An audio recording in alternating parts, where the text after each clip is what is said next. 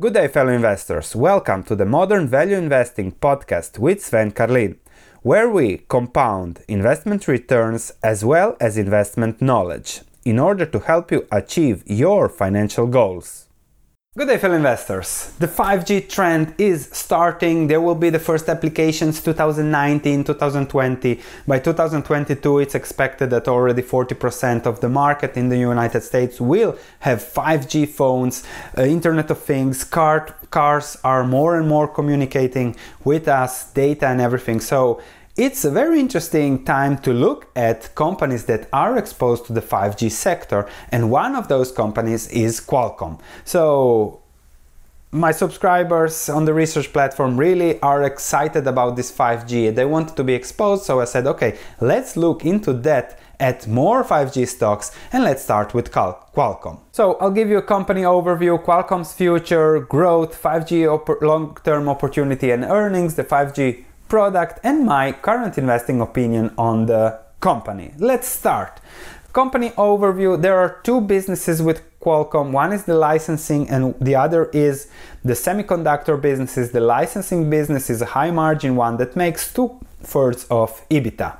When the NXP acquisition fell through, they went on a crazy buyback program. It didn't help much as the stock didn't go anywhere in the last eight years practically, and especially in the last uh, year as they did 22 billion of buybacks and many analysts were expecting that the buybacks will lead the stock price to 90 or 100 but it's not about the buyback and what happened. With the stock, it's about what will happen next. And here is the issue with Qualcomm, and we have to see how will the 5G, which is something that will happen next in the next years, affect the company. They are really focusing on this antenna, mo- modems, automotive, uh, licensing. They have some issues, but before that, they have spent 53 billion on buybacks in the last 10 years, which is 75% of the current market cap. The number of shares outstanding went down 27% from 1.65 billion to 1.22 billion.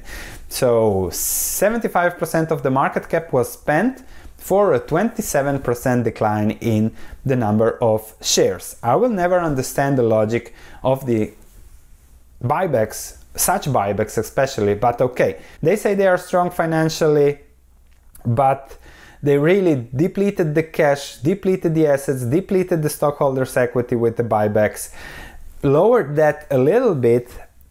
So the thing is that I don't know whether this will allow them to weather the cycle. They really have to hope on higher cash flows from the 5G trends. The question now is Will Qualcomm reach the cash flows levels it enjoyed in the past thanks to 5G and whatever is going on in the Internet of Things?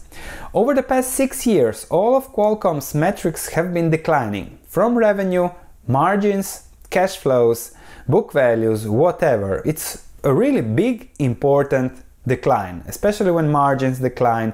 So, will things turn around? Possibly, but I'm looking for trends that will last forever when I invest. Really, modes and growth and uh, exponential growth that you can build on, not a quarter or two good quarters or a few years of good quarters. And this is the problem with Qualcomm.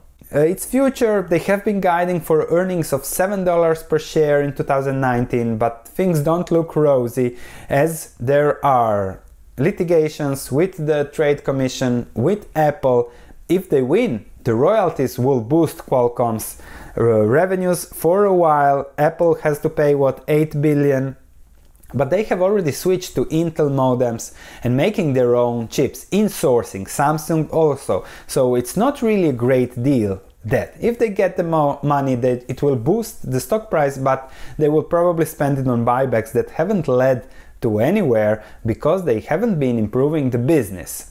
The 5G opportunity is there. Analysts estimate growth from Qualcomm based of positive things around 5G to be around earnings 2020 to be around 4.5 in a good scenario then people attach 15 valuation onto that. So we are at a price of 75 if it hits 7 we are a price of 105 but i think At the current moment, much of the stock price has been protected by the latest 22 million buyback and the promise of the new buyback.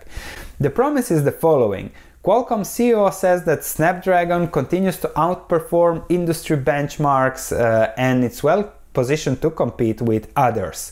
So we will continue to expand on this expertise with handset and adjust and other industries to compute Internet of Things and auto. 130,000 patents and okay, they expect that as 5G rolls out, they will win big. However, semiconductors, it's a commodity, so everybody can make it, or at least a lot of companies can make it, and then it's really a race to the bottom in pricing. Who can deliver more capacity, less energy consumption for a lower price? Which means that Qualcomm as they are at the forefront, will have a year, two years, three years of great earnings, let's say seven, ten dollars. But the question is always what comes next. And that's why you see Qualcomm's stock price stagnating over the last 10 years. What comes next? What are the necessary investments? What is the competition? Uh, what are the litigations? If they lose the trade commission litigation, they will lose a lot of royalties, probably half of that, which would really hit the company. Also for all the future we don't know what will happen there. Apple has already decided to not work with qualcomm. Samsung is also insourcing so a lot of risk and a lot of uncertainty. And these are the few years of good earnings. Probably they will hit 7 somewhere and then the stock price should go to 100 but it's about what will happen next.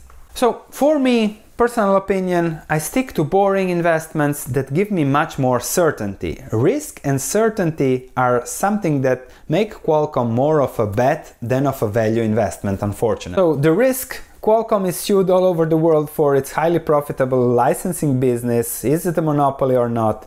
Certainty, legal costs will be high. Risk, losing licensing court battles would lower future earnings power. Risk, 5G adoption can be volatile can be highly competitive. It's a commodity. Certainty, competitors are not sleeping. Apple, Samsung insourcing.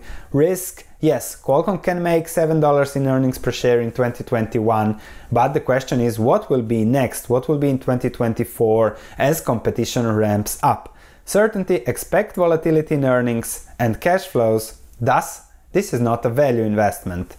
Certainty, they spent 50 billion on buybacks that didn't add value, at least not much value. So, if you want to invest in Qualcomm, have fun. For me, it's simply as I'm a value investor, it misses the margin of safety because it can really the business can be hit hard by the litigations, by the competition, by the race to the bottom pricing, which is something I do not want to bet on.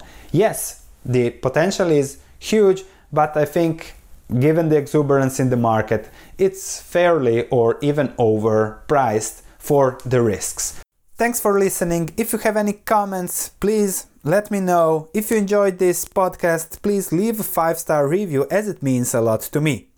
Thank you, and I'll be speaking to you in the next episode.